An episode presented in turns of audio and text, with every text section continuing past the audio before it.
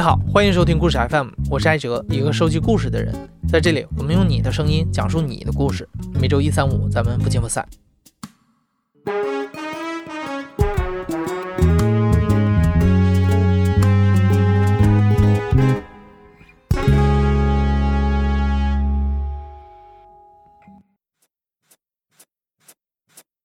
应该是周二的早晨吧。我一般就是醒的特别晚啊，然后我就就是微信就炸了。但是呢，就是基本上就是收到的微信还都是就是我大概看的都是，说哎挺好，刘老师耳目一新啊什么就这种的。然后突然有一条。就是有另外一个朋友突然发了一条说：“没事儿没事儿，这个你别难过，都什么都会有争论。哎，这帮人怎么怎么着，说了一些就是那样的话。哎，我就觉得突有点奇怪了，就是突然就变那各界 发来艳电那感觉。然后我就我就说这怎么了？然后我其实是不太上微博的。然后后来我就赶紧上去看，北京国际电影节有一个官微，他发了一个，然后他发的挺清楚的。”就是大概那条官微的意思，就是说说我们这是我们电影节的先导海报，然后我就看底下的评论了，就是底下的评论就是属于那种什么太丑了，什么怎么怎么能丑成这样，然后诸如诸如此类，然后那个文字不能设计一下吗？什么就是这么凑合，什么这学生做的吧？然后颜色怎么这么俗，这么脏，这么多颜色哈？呃，还有的一些就是说那种纯那种就是骂街，然后我就。我就记不住了。你刚刚听到的这位讲述者啊，是平面设计师刘志志。刘志志的工作室立入禁止，在去年接受了北京国际电影节的邀请，为今年即将召开的第十届北影节设计海报。最后，他们做出来了两张动态海报。我推荐你可以先到故事 FM 的微信公众号回复关键字“海报”，来边看图片边听节目。但这里呢，我也大概描述一下他们的样子。第一张海报比较简单，就是代表十周年的风车叶片旋转起来之后变成风车。第二张呢是长短不一的七彩镜片，就是照相机、摄像机用的那种镜片。这些镜片在海报里摞起来形成了天坛的样子。结果设计出来之后啊，就在上周这组海报在北影节官方微博发布的时候，评论像潮水般涌了过来，无数人来骂它多么多么的丑。当然也有很多行内的设计师来力挺刘志志，评论变成了两极化。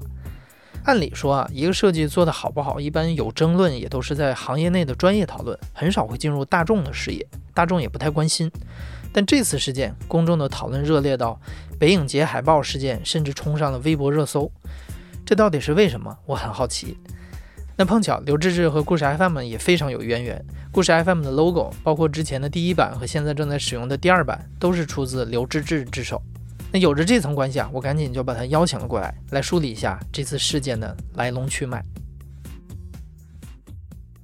大家好，我叫刘志志，七零后设计师，是做平面设计的设计师，然后还在中央美院当老师。其实是在大约是七八年前，我记不住了。北京电影节的海报曾经有过，就是说是征集海报。然后呢，他们呢就呃和这个北京设计周，就是有一个有一个合作，借由这个设计周的这个活动的平台啊，向这个关注设计周周的人重点征集。北京电视电视节并不认识我，设计周认识我，想邀请这个真正做平面设计的设计师来做个讲座，主题就是谈谈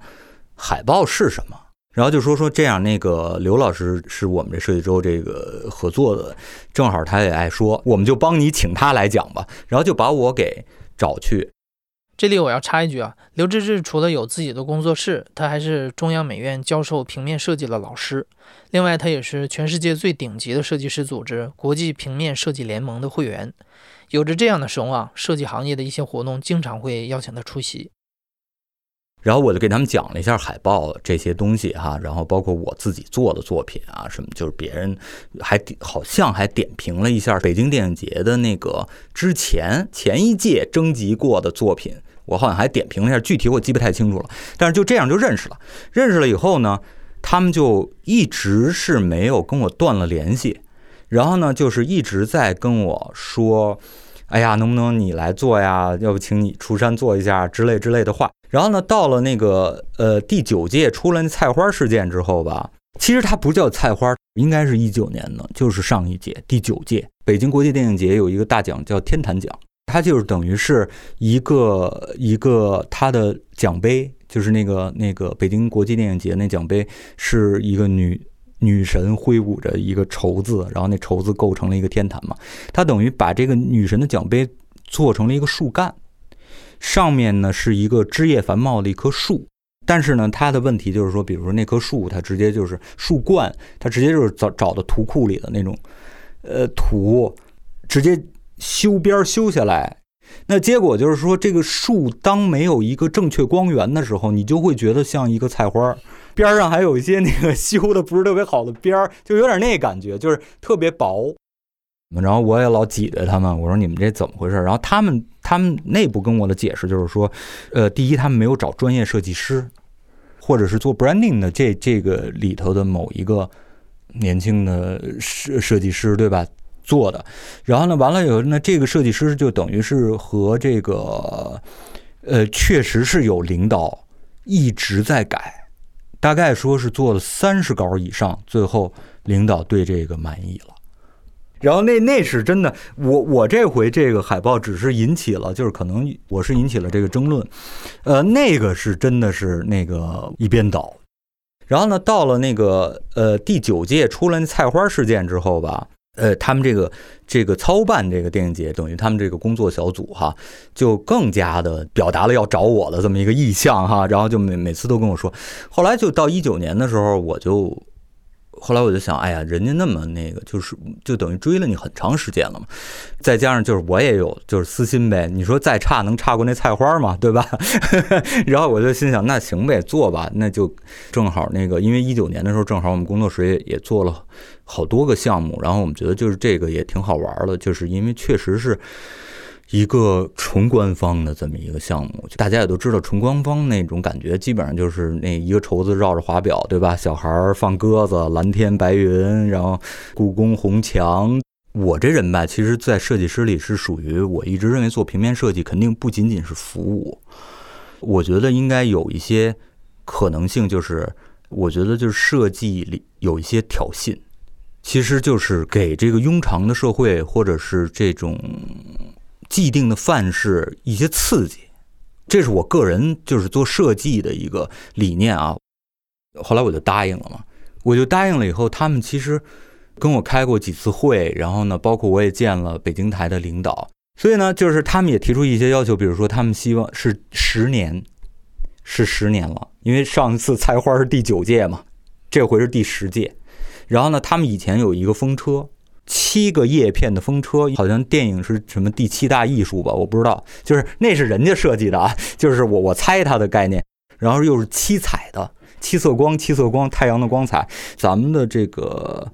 怎么说？就是这个权力人群啊，上层啊，或者是这个主办单位啊，其实他们都你会发现都喜欢七彩，就是喜欢彩虹的颜色，呃，很神奇哈。然后那个呃，我也分析过这事儿，就是说，因为不会有错嘛。就是你什么颜色都都有了，你太偏绿了，可能有有点太那什么了，对吧？绿颜色是某某一个族群特别喜欢的颜色，你你太红了吧，又又又觉得太太太过分，毕竟不是最红的，对吧？还是国际电影节，对不对？然后呢，那你你太黄了也不对，太那那干脆全都有。然后呢，那个他又是天坛奖，然后他们就希望是不是可以有天坛？好，OK，这我觉得不是欺压，对吧？那那我就去做吧。在最开始跟他们提案的时候，我们等于是把概念和表现手法分成了可能是四五种，就是五五五种不一样的样子。最后也是把这五种都提报给这个北京国际电影节，他们这个这个主办方，然后他们来挑。这里头有一个事儿，就是说我们接的时候呢，是我们在设计的时候是想往主海报这块设计的。然后最后呢，这个其实他们的操办方其实心里也，就是我觉得他们其实挺不容易的。当然他们没明说啊，我只能是这么着分析他的意思，就是他一又尊重我，又知道其实到了真的那个主办的这就这个大头那儿，我们做的这个风格和我们的这个手法，大头是肯定不会接受的。然后呢，他呢就折中了一下，他们就折中了一下，说刘老师，这样咱们就不是主海报了，咱们这个作为一个更概念的先导海报。先导海报是什么呢？这个电影在拍摄的过程中，有的可能是刚开始拍，有的是就是差不多了，已经进入剪辑阶段了，就是为了造势，会先出一张海报，叫先导海报。这先导海报就是等于是就是造势，就是在先导海报的时候呢，就是说其实是可以比较的艺术化，可以没有明星，呃，可以没有卡斯，就是更像是戏剧海报。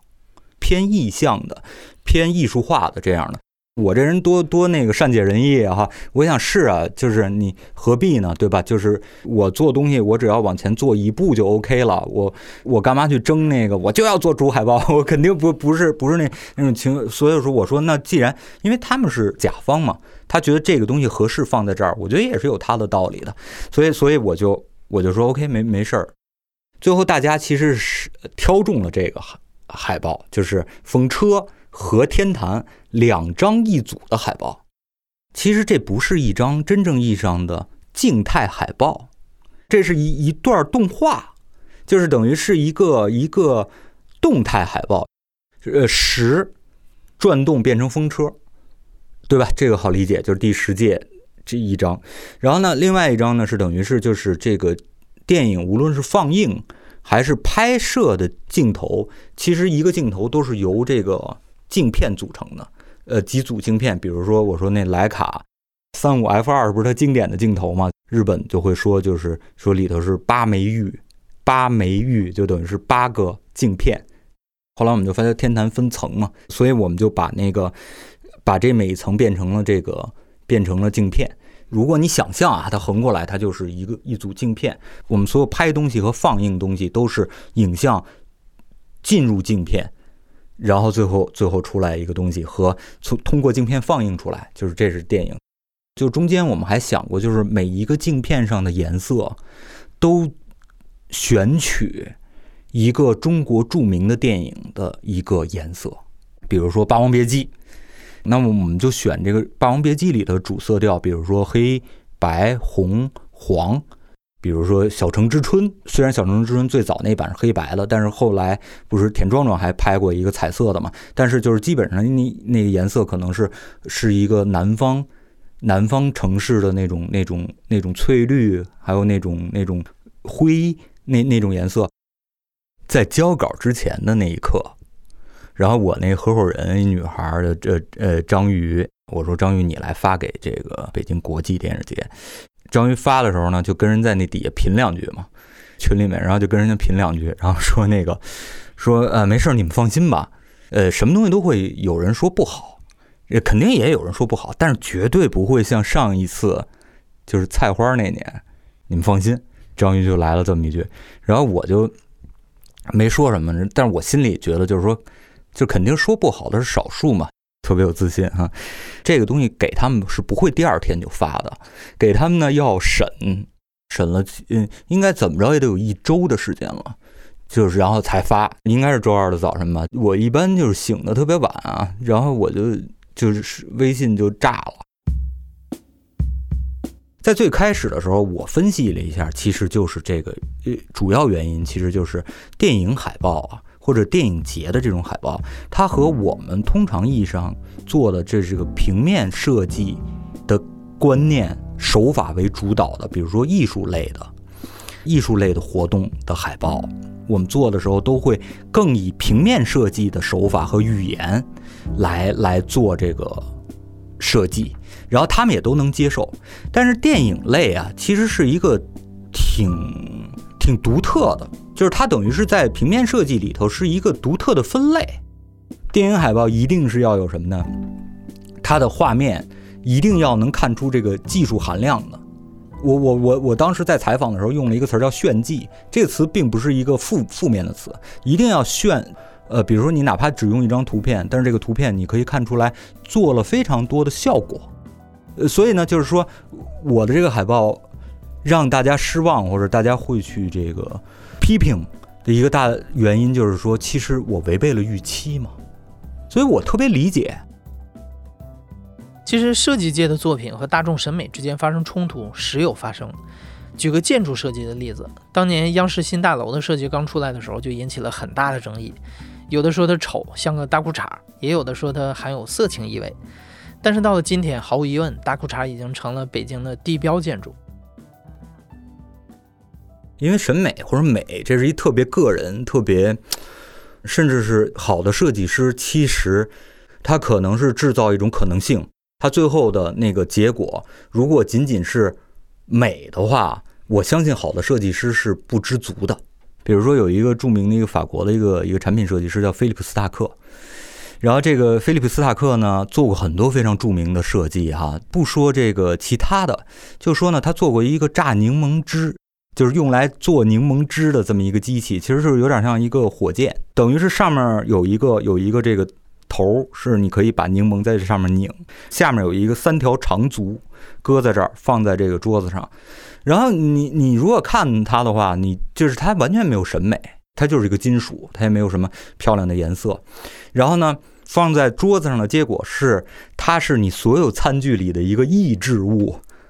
就是你所有的餐具可能都是正常的，比如盘子、碗或者什么的，突然会出现那么一个榨汁机，你在第一眼看到的时候，你都不知道它是干嘛的，你会觉得你为什么要把一个火箭模型放在餐桌上呢？产品设计师里经常说啊，我为什么要做一个不协调？就是会，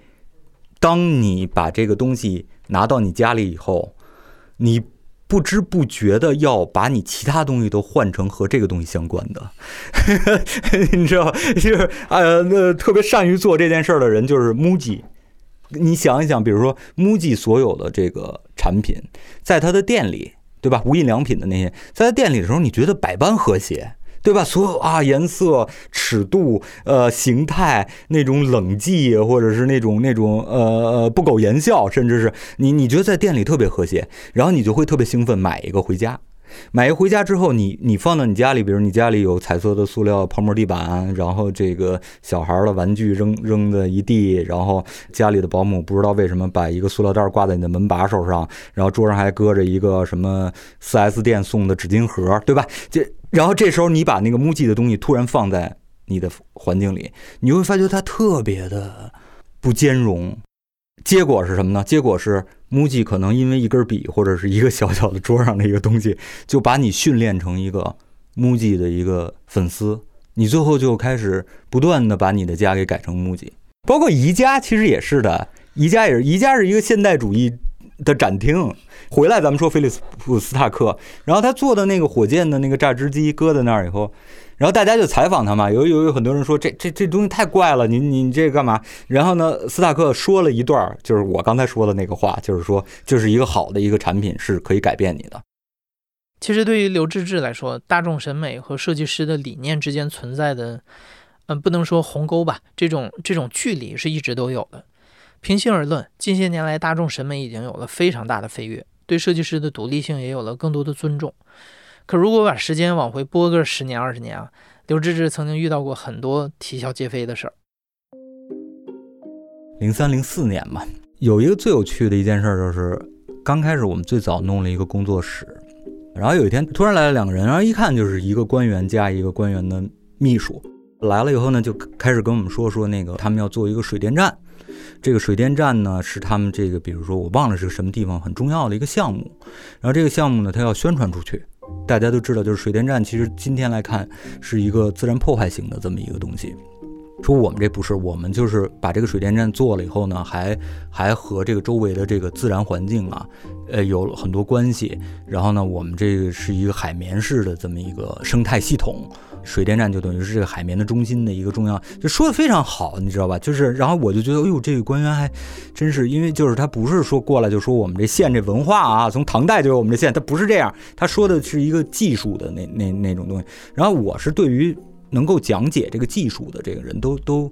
比较的，就心里就觉得能沟通嘛。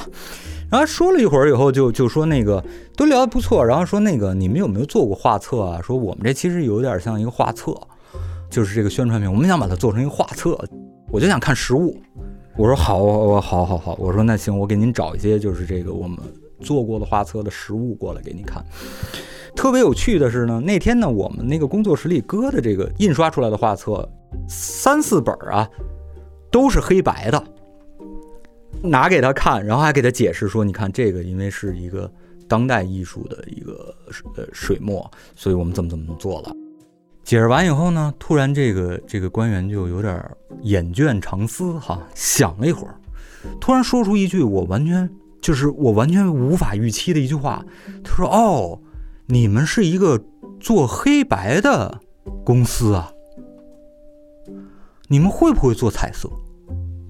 然后我就。一下懵了，因为就是，然后呢，我只好就说了一句：“我说我们当然会做彩色了。我们说这个我们是设计师，您给我们什么菜啊，我们就做成什么东西。”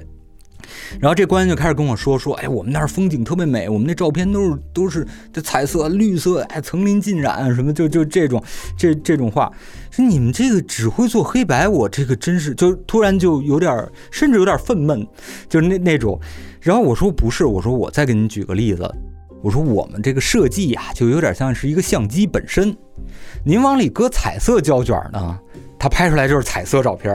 你要往里搁黑白胶卷呢，他拍出来就是黑白照片。您明白我意思吧？就是这种。然后他一直就没有明白，他一直就认为这是一个只做黑白的工作室，然后最后就离开了。我当时就和和和和广玉嘛，我们就面面相觑，我们就觉得就真是，就是人人人和人呢，真是无法抵达。这是我记这么久一直记的一个故事。比如说做科普的一帮人，就当时就跟我说过一句话，说说刘志，我我特现在特别深刻的理解了何为礼不下庶人，是有的东西是。不能广泛讨论的，就是简单说就是这这个意思。就比如说吧，就是说那个理论物理，你你超越了科普，突然到了一个那个广泛讨论的空间里，就民科嘛，就是就永动机嘛，就是爱因斯坦是错的嘛。因为已经很多人批评我狂妄了哈，那我就再狂妄一下。我说的狂妄一点，就是说我其实作为一个设计师，我面对的就是我的甲方。我没有道理向全民解释我到底是怎么回事儿，所以我不存在一个解释的这么一个问题。但是呢，就是说我关心的是为什么会引起这个争论。这个我觉得其实有好多原因，就比如说第一，民民意的出口少嘛，现在，对吧？就是这个大家可以讨论的东西，到了某一个层级以后，大家就主动就不讨论了。比如说，没有人去讨论北京电影节该去请谁，对吧？没有人去讨论北京电影节的这个这一次的文化输出的核心是什么，它的主题是什么？没没没没有人去讨论的，他主动就不去讨论这个事。那么我我们只能是就是最后和这个和周边或者说大家勇于去讨论的事儿或者人去讨论吧，对吧？就是这这是一个大环境，我觉得是这样。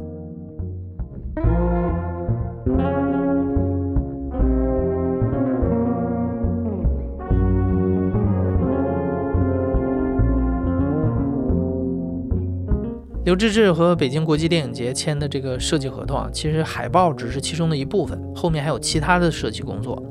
但现在这个情况发生之后，刘志志还在等主办方的反应。如果那边产生了其他的想法，刘志志说他也会非常理解。你现在正在收听的是亲历者自述的声音节目《故事 FM》，我是主播艾哲。本期节目由我制作，声音设计孙泽宇。感谢你的收听，咱们下期再见。